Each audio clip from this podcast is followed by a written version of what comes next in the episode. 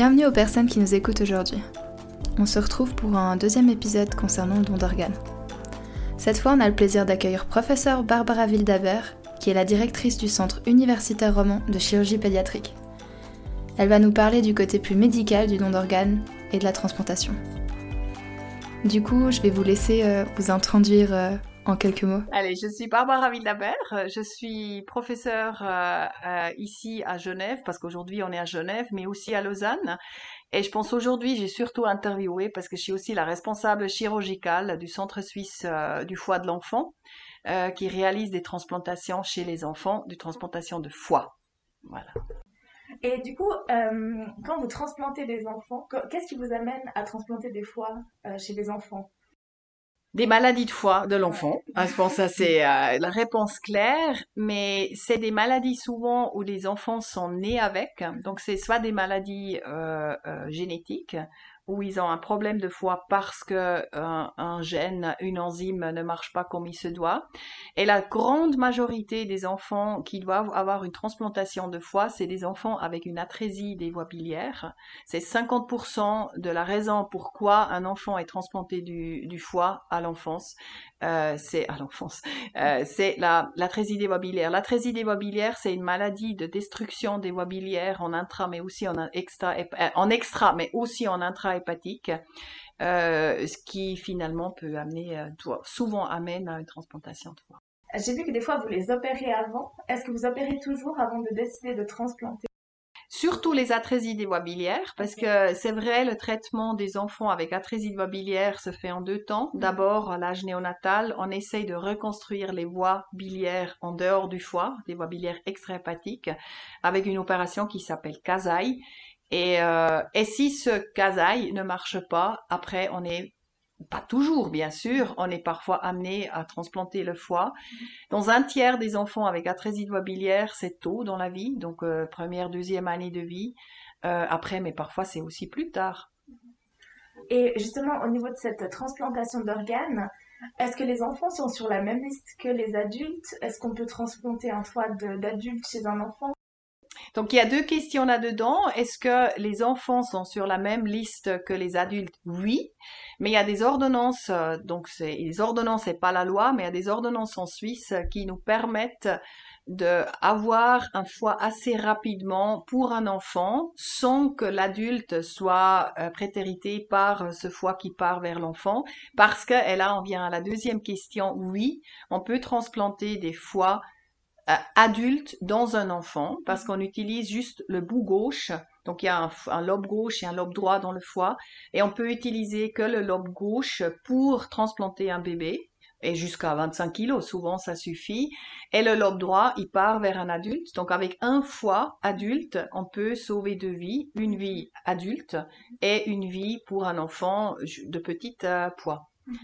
Et euh, c'est assez génial. Justement, quand vous transplantez une partie du foie, euh, est-ce que ça arrive que euh, la famille, par exemple, ou des proches souhaitent donner leurs organes? Justement, ce matin, on aura cette discussion avec une famille, un petit loulou euh, de 8 kilos qui a besoin d'un nouveau foie assez urgemment. Et normalement, avec très grande probabilité, avec euh, cette ordonnance en Suisse, on aura probablement à temps, on aura un lobe gauche euh, d'un donneur décédé. Mhm. Mais si, si effectivement on n'arrive pas à avoir à temps et on sent que ce bébé se dégrade, là on pourrait effectivement éventuellement faire recours à un foie d'un donneur vivant, on appelle ça. Et souvent c'est les parents, parfois c'est la tata, le tonton, mais c'est toujours euh, de la famille proche. Hein. c'est pas juste le le, voisin qui veut aider le bébé euh, et qui peut donner son foie, ça c'est aussi réglementé en Suisse. Et oui, on peut le faire, mais de l'autre côté, ça demande une opération, une grande opération chez un proche de cet enfant, souvent donc papa ou maman, ce qui finalement nous amène dans une situation où on a deux patients pour sauver la vie du bébé. Euh, c'est psychologiquement extrêmement difficile aussi parce que imaginez le, donneur vivant, donc ce foie qui vient d'un être qui continue à vivre, le papa, la maman, ce foie marche pas ou ce foie est rejeté par le bébé ou euh, d'autres raisons pourquoi on a des soucis. Quand ça marche bien, c'est génial. Quand ça marche pas bien, et ça arrive quand même, c'est extrêmement difficile. Donc euh, c'est toujours libre choix d'être donneur vivant. C'est jamais de chez jamais. On dirait, on veut que vous donniez le foie, bien évidemment. Euh, après, il y a aussi une compatibilité anatomique qui doit être, euh, ouais, ça doit être compatible, qui doit aller avec. Euh, et heureusement, en Suisse, nous avons assez rarement, nous avons besoin de aller dans le sens du donneur vivant. Et dans la absolue majorité, je dirais presque toujours, la demande vient des parents. C'est les parents qui ont compris qu'on peut splitter, on appelle ça split, un, foie d'un adulte. Et après, euh, ils sont bien sûr, ils réfléchissent, ils réalisent, ah, mais si on peut prendre le lobe gauche d'un donneur décédé, bah, moi, je peux donner le lobe gauche. Et après, ils nous demandent, et après, on entre en matière ou pas. Est-ce que ça vous arrive euh, de refuser un organe quand vous êtes en salle et puis vous voyez l'organe arriver? Normalement, à ce moment-là, on n'est plus amené à refuser parce que déjà en amont d'accepter déjà l'organe d'un donneur, d'accepter ce cadeau qui vient de donneur où la famille a décidé de faire cadeau à quelqu'un d'anonyme, on a déjà énormément de facteurs euh, pour juger de la qualité ou de la, de façon appropriée si c'est un, organe pour notre receveur ou pas. Le dernier check se fait quand l'organe est prélevé encore sur place où est le donneur. Et normalement là, si ce check est fait, ça c'est le dernier check là, après on accepte l'organe définitivement et on commence l'opération. Parce que je commence pas l'opération chez le receveur tant que j'ai pas la confirmation que le foie est beau et euh, le dernier appel qu'on a de notre préleveur, chirurgien préleveur à l'endroit du donneur, c'est le foie est beau, tu peux y aller, et après on insiste chez l'enfant. Mhm. Ok. Et justement, quand ces enfants attendent leur transplantation, est-ce qu'il y a des choses qu'il faut faire avant, il faut les préparer pour que justement la transplantation puisse bien se passer? C'est une très très bonne question. Il faut préparer les enfants à la transplantation. C'est pour ça on se prend souvent assez tôt parce qu'on veut les amener à la transplantation dans un meilleur état possible. Bien évidemment, meilleur état possible, c'est des enfants qui ont besoin de nouveaux foie parce qu'autrement ils décéderaient. Donc ça c'est clairement la balance. Est-ce qu'on prend l'aventure de la transplantation? Est-ce que c'est pas trop risqué et on perd l'enfant avec la transplantation? Ou est-ce que sa maladie qui l'amène à la situation de devoir avoir un nouveau foie est plus risqué. Et souvent, quand cette balance va dans le sens que c'est moins risqué de transplanter, là, on décide de, ou de, moins risqué de transplanter versus vivre avec la maladie. C'est là où on décide, on va de l'avant, on va commencer à le préparer à la transplantation. Et chez l'enfant, c'est surtout, surtout, surtout la nutrition. Parce que déjà, un foie malade, ça consomme énormément d'énergie. Et deux, euh, les bébés déjà, ils ont besoin de beaucoup d'énergie parce qu'ils doivent pousser. Et donc la nutrition est vraiment euh, extrêmement important dans la préparation à la greffe. On veut qu'il soit dodu, on veut qu'il soit en bonne forme. C'est une chose. Et après, comme vous savez, les enfants, ils ont encore une immunité qu'ils doivent développer. Et après la transplantation, l'immunité, bien sûr, elle est altérée parce qu'il faut immunosupprimer. Et donc ces enfants, ils ont besoin d'être vaccinés. Parce que autrement, le vaccin, après la greffe, étant immunosupprimé, il aura moins d'effet. Donc ça, c'est quelque chose, et là, on peut être contre ou pour les vaccins, mais dans notre cas, c'est extrêmement important que les enfants soient vaccinés. Donc on fait un planning vaccinal très rapproché pour que ces enfants puissent développer les anticorps avant d'être immunosupprimés. Et donc, c'est les deux choses. Et bien sûr, on a encore d'autres choses à chouchouter. Mais c'est surtout, surtout, si je peux résumer, la préparation à la greffe de foie, c'est vraiment la nutrition. Et justement, en post-opératoire, vous nous avez parlé d'immunosuppresseurs.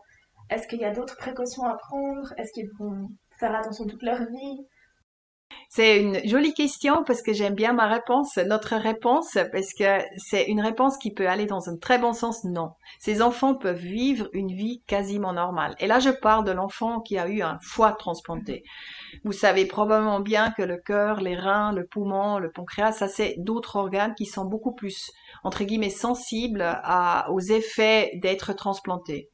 Et le foie est un organe euh, absolument magnifique qui a une capacité d'adaptation énorme, qui a une capacité de régénération énorme et qui s'adapte assez aisément à être transplanté surtout dans un petit bébé. Et donc oui, le bébé a besoin d'une immunosuppression à vie. Ça, c'est quand même la phrase qui reste, même si aujourd'hui on parle de tolérance parfois euh, induite avec le temps. Mais nous, on part du principe que ces bébés, ils ont une immunosuppression à vie mais qui est mineur, hein. vraiment très très léger par rapport à d'autres organes, assez léger. Et après, la première année après la greffe, certes, c'est pas simple. Et certes, là, ils font plus d'infections virales, par exemple. Parfois, on a des effets secondaires des médicaments. Mais ce qu'on peut aujourd'hui avec bonne conscience dire à nos parents avec leurs petits bébés qui ont besoin d'un foie, on vise une qualité de vie quasiment normale à un enfant qui n'a pas eu une transplantation. Donc il peut aller jouer avec ses copains, il peut il devenir paysan, il peut aller dans les montagnes, il peut se marier, il peut avoir des enfants, il peut, oui, vivre une vie. C'est ça ce qu'on souhaite donner à nos enfants. Du coup, vous nous expliquez que le foie, c'est un organe qui s'adapte vraiment très bien. Du coup, je suppose que vous, il n'a pas vraiment de durée de vie, si je peux dire. C'est aussi une euh, pas vraiment une super question parce que c'est quelque chose qu'on sait aussi d'autres organes. Un cœur, grosso modo, on dit qu'il vit 10 euh, ans, un cœur transplanté. Un rein transplanté, on dit grosso modo, c'est 20 ans. Et un foie, on dit, c'est pour la vie. Et c'est parce que ce foie, parce que nos grands-mères, nos grands-pères, bah, ils sont pas décédés d'une insuffisance euh, hépatique normalement. C'est effectivement les reins qui vont plus, c'est le cœur qui va plus, mais souvent le foie, il vieillit certes, mais il vieillit très très lentement. Et donc on sait aujourd'hui, parce que la transplantation hépatique chez l'enfant maintenant date d'il y a 30 voire 40 ans, on sait qu'on peut vivre très très très longtemps Bon, aujourd'hui, on peut dire 40 ans, mais on pense que des enfants peuvent vivre avec un premier foie pendant toute leur vie. Après, il y a des raisons parfois pourquoi le foie tient quand même pas. Parce qu'on peut avoir un rejet chronique, on peut avoir la récidive de la maladie extrêmement rarement sur le nouveau foie. Et après, on peut retransplanter. Ça, c'est comme le rein, comme le cœur, comme les poumons. Ouais, on sait bien qu'on aime au fond, on n'aime pas les retransplantations, mais on peut absolument retransplanter. Et du coup, le processus recommence euh, comme c'était la première fois. Le processus recommence comme la première fois, sauf que souvent les, les enfants sont bien plus grands quand ils ont mhm. besoin d'une retransplantation, donc moins fragiles, et la nutrition joue encore un rôle, mais un peu moins. Et euh, vous nous parlez de transplantation chez l'enfant. Est-ce qu'on peut la comparer à la transplantation chez les adultes ou est-ce que c'est Bien sûr, la transplantation de l'enfant, c'est complètement autre chose que la transplantation chez l'adulte. Et c'est aussi là, euh, merci pour ces questions, parce que justement là, en, février, je dois donner une présentation justement sur les différences de la transplantation chez l'enfant et chez l'adulte. Bien évidemment, c'est pas la même chose. Non, non, mais là, techniquement, c'est la même chose. On enlève le foie, on remet un autre. Mais après, la technique chirurgicale, elle est différente, la technique d'immunosuppression, elle est différente, euh, l'approche est différente, et, ce qui est très important, la maladie de base est différente. Les enfants, je l'ai déjà dit tout à l'heure, ils ont normalement, dans la immense majorité de cas, une maladie congénitale. Tandis que l'adulte, il a une maladie, souvent acquise, ou une maladie qui peut récidiver, une maladie qui, qui n'est vraiment pas du tout la même chose comme les maladies chez les enfants, mais l'effet c'est le même, ils ont besoin d'une greffe. Donc oui, il y a énormément de différences et vous pouvez venir écouter le talk que je vais donner en février. Non mais c'est vrai, c'est pas la même chose, mais bien sûr le principe c'est la même chose. Et vous aimeriez travailler avec les adultes? Non. non, il y a, y a beaucoup, beaucoup de belles choses euh, en travaillant avec les enfants. C'est c'est déjà, c'est la chirurgie. Là, je parle comme chirurgienne, mais je pense que ma collègue pédiatre dirait la même chose. De travailler avec des enfants, ça donne un espoir énorme. Et ils sont tellement faciles, entre guillemets. Ils n'ont pas encore le sac à dos d'un adulte qui appréhende, qui réfléchit, qui est angoissé, qui si. Bien sûr, les enfants sont aussi angoissés, mais on peut, on peut beaucoup plus facilement les amener à accepter. Les enfants sont encore magnifiques, ils sont pas encore pourris comme nous les adultes. Et après, il y a aussi, pardon, on n'est pas pourris quand même, mais on a, non, mais l'enfant a aussi, bien évidemment, encore un organisme en croissance, un organisme qu'il faut chouchouter parce qu'on veut qu'il devienne grand et fort et, adulte. Et après, c'est aussi un organisme qui, si je peux dire, pardonne encore beaucoup. Donc euh, déjà la chirurgie, c'est une chirurgie absolument magnifique parce que les, tissus d'un enfant, ça je pense je ne vais pas expliquer, c'est incomparable à des tissus d'un adulte. Le comportement tissulaire est différent et la, la tolérance systémique de l'agression de la transplantation, elle est franchement aussi différente que l'adulte. Parce que souvent l'adulte a encore d'autres maladies qui s'ajoutent. Et souvent le bébé malade du foie, bah, il est malade du foie. Et après, euh, c'est plutôt, je dirais, c'est pas plus simple, mais c'est plus zen, je trouve, même si de transplanter un enfant qu'un adulte. Mais on a des parents.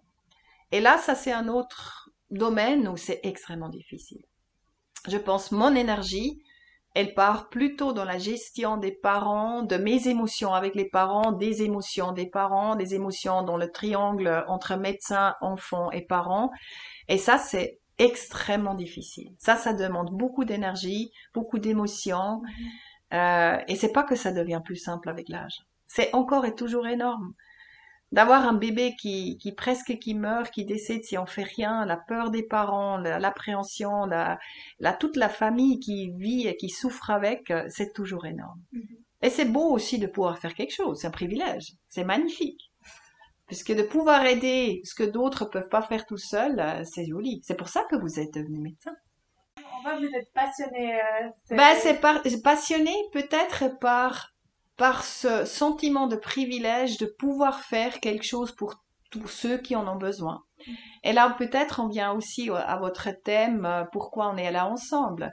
Tout le monde a droit de recevoir ça, mais malheureusement, on ne peut pas donner ça à tout le monde. C'est extrêmement coûteux, et je viens d'avoir une demande du Burkina Faso la semaine passée pour un enfant avec atrésie des qui nécessite un nouveau foie, et c'est très difficile comme réponse. Parce que ce n'est pas seulement une question de ressources de transplanter cet enfant, ça on pourrait le faire vite fait ici et le renvoyer après, mais non, il faut chouchouter le greffon après la greffe.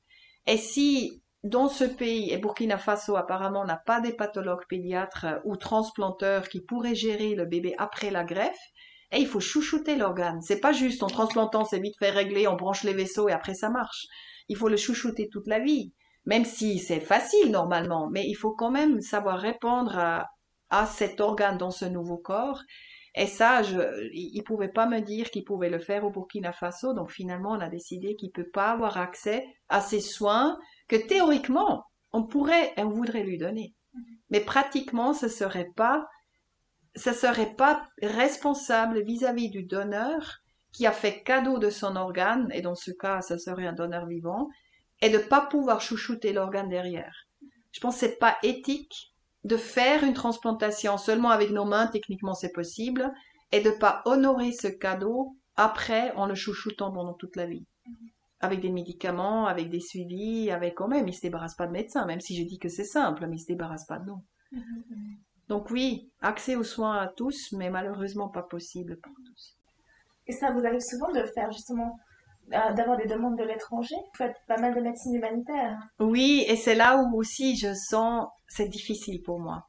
De savoir, au fond, théoriquement, on pourrait le faire, mais pratiquement, on pourrait le faire.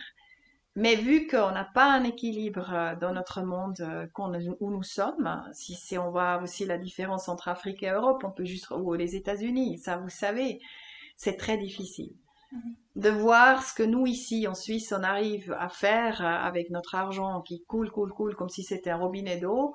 Et je sais ce qu'on pourrait faire avec tout ce robinet dans d'autres euh, endroits du monde où j'y suis, où je travaille, où je fais aussi ce que je peux faire. C'est parfois très très difficile pour moi. Ça, je dois, je mhm. vous avoue ça, mais ouais, c'est d'une évidence, je pense, de voir les deux mondes, parce que je connais très bien le monde humanitaire ou le monde de besoins, euh, qui a d'autres besoins que nous ici. Mhm. Tout le monde a besoin, mais... Mhm. Mhm. Donc oui, on a beaucoup de demandes de l'étranger. Et la réponse n'est pas que monétaire, la réponse est vraiment est-ce qu'on peut suivre l'enfant avec son nouveau foie Et si la réponse est non, on doit, pour respect du donneur, on peut pas dire oui. C'est vraiment quelque chose de pérenne. On vise la pérennité et on ne peut pas juste être d'accord de faire un geste, de changer le foie. Mm-hmm. Ouais, c'est assez dur parce que ça me touche parce que là derrière, il y a un enfant qui va décéder. Mm-hmm. Il y a une famille qui perd un enfant. Il y a le deuil, il y a la douleur. Parce que la douleur de la maman au Burkina Faso et la douleur de Madame X qui actuellement attend le greffon pour son petit, c'est la même chose. C'est pas différent vous êtes chirurgienne, mais vous faites pas que l'acte. Non. Euh, ouais, et ça, merci de le dire. Et je vois parfois un petit peu, si j'ose dire, la différence entre euh, nous, les chirurgiens pédiatres, et la chirurgie adulte. Le chirurgien adulte, il est chirurgien, chiros, il travaille avec ses mains, il adore l'acte. Moi, j'adore aussi l'acte. Mais moi, je me vois plus comme pédiatre chirurgical. Et c'est, je pense, parce que nous accompagnons nos enfants de la naissance à l'âge de 16-18 ans. On, on, voit développer une vie. Et ça, je pense, c'est aussi de nouveau un privilège. Les adultes n'ont pas ça. Ils sont beaucoup plus dans l'acte. Mm. Et après, et moi, je peux pas être détachée de la vie qui est derrière, et de la famille et des émotions. Vous avez toujours voulu faire ça? Non, c'est venu, c'est venu avec le temps. On a, au début, je voulais faire la pédiatrie, surtout pas la chirurgie. Et après, j'ai réalisé à quel point c'est génial d'être pédiatre chirurgical. Et je, vraiment, je cultive un peu cette expression parce que c'est vraiment comme ça que je me sens. Et euh, la combinaison est géniale. De pouvoir faire un acte, de pouvoir aider avec les mains, de changer la vie en quelques heures, c'est génial. Et d'être pédiatre, d'aller de avant à après, ça aussi c'est génial. La combinaison, moi je veux pas euh, vous séduire, hein, mais c'est vraiment une très très jolie profession. Mhm. Ouais. Est-ce que je peux vous demander s'il y a un message clé que vous aimeriez transmettre aux gens qui vont écouter ce podcast J'imagine les gens qui vont écouter ce podcast, c'est des gens qui n'ont, un, jamais entendu parler de la transplantation du foie chez l'enfant, et peut-être même jamais vraiment pensé à la transplantation, ce que ça veut dire. Et pour moi, la médecine de transplantation, c'est vraiment important de toujours considérer pas seulement le receveur, mais surtout aussi le donneur. D'honorer le donneur et, et là je vais plus loin si je peux faire un message, de s'imaginer que peut-être moi aussi, à un moment donné, je suis soit receveur, soit donneur. Et de réfléchir, qu'est-ce que je voudrais si j'étais potentiel receveur? Je voudrais un organe. Et après, on peut réfléchir, mais ça veut dire, je pourrais m'imaginer, je suis potentiel donneur est de décider ce que je ferai dans les deux situations. Je pense d'amener les gens à réfléchir aux deux côtés. Je suis receveur, je suis euh, donneur. Qu'est-ce que je déciderai Parce que si je décide contre le don d'organes, et on a le droit de décider contre le don d'organes, je pense que c'est un choix personnel. En conséquence, je devrais aussi, si j'étais receveur, décider contre recevoir un organe. Et si on met les deux côtés d'un coup en face, d'un coup, ça change. Parce que d'être donneur, ça on peut pas s'imaginer. D'être receveur, mais bien sûr. Et ça, je pense, ce message, transmettre ce message à, notre population, de réfléchir profondément à ces deux questions, ça nous amènerait peut-être vers plus de clarté quand il y a de potentiels donneurs où on ne sait pas est-ce que le donneur voulait donner ou pas. Et ça, c'est un grand, grand dilemme. Et les pauvres familles qui doivent décider pour leurs proches, leur aimés, dans la situation la plus difficile de leur vie. Donc réfléchissez à vos deux côtés et après cherchez la réponse. Et la réponse peut être oui ou non. Ça c'est bon, mais cherchez la réponse. Merci beaucoup, professeur Ludavert. Merci à vous. Un plaisir de discuter avec vous.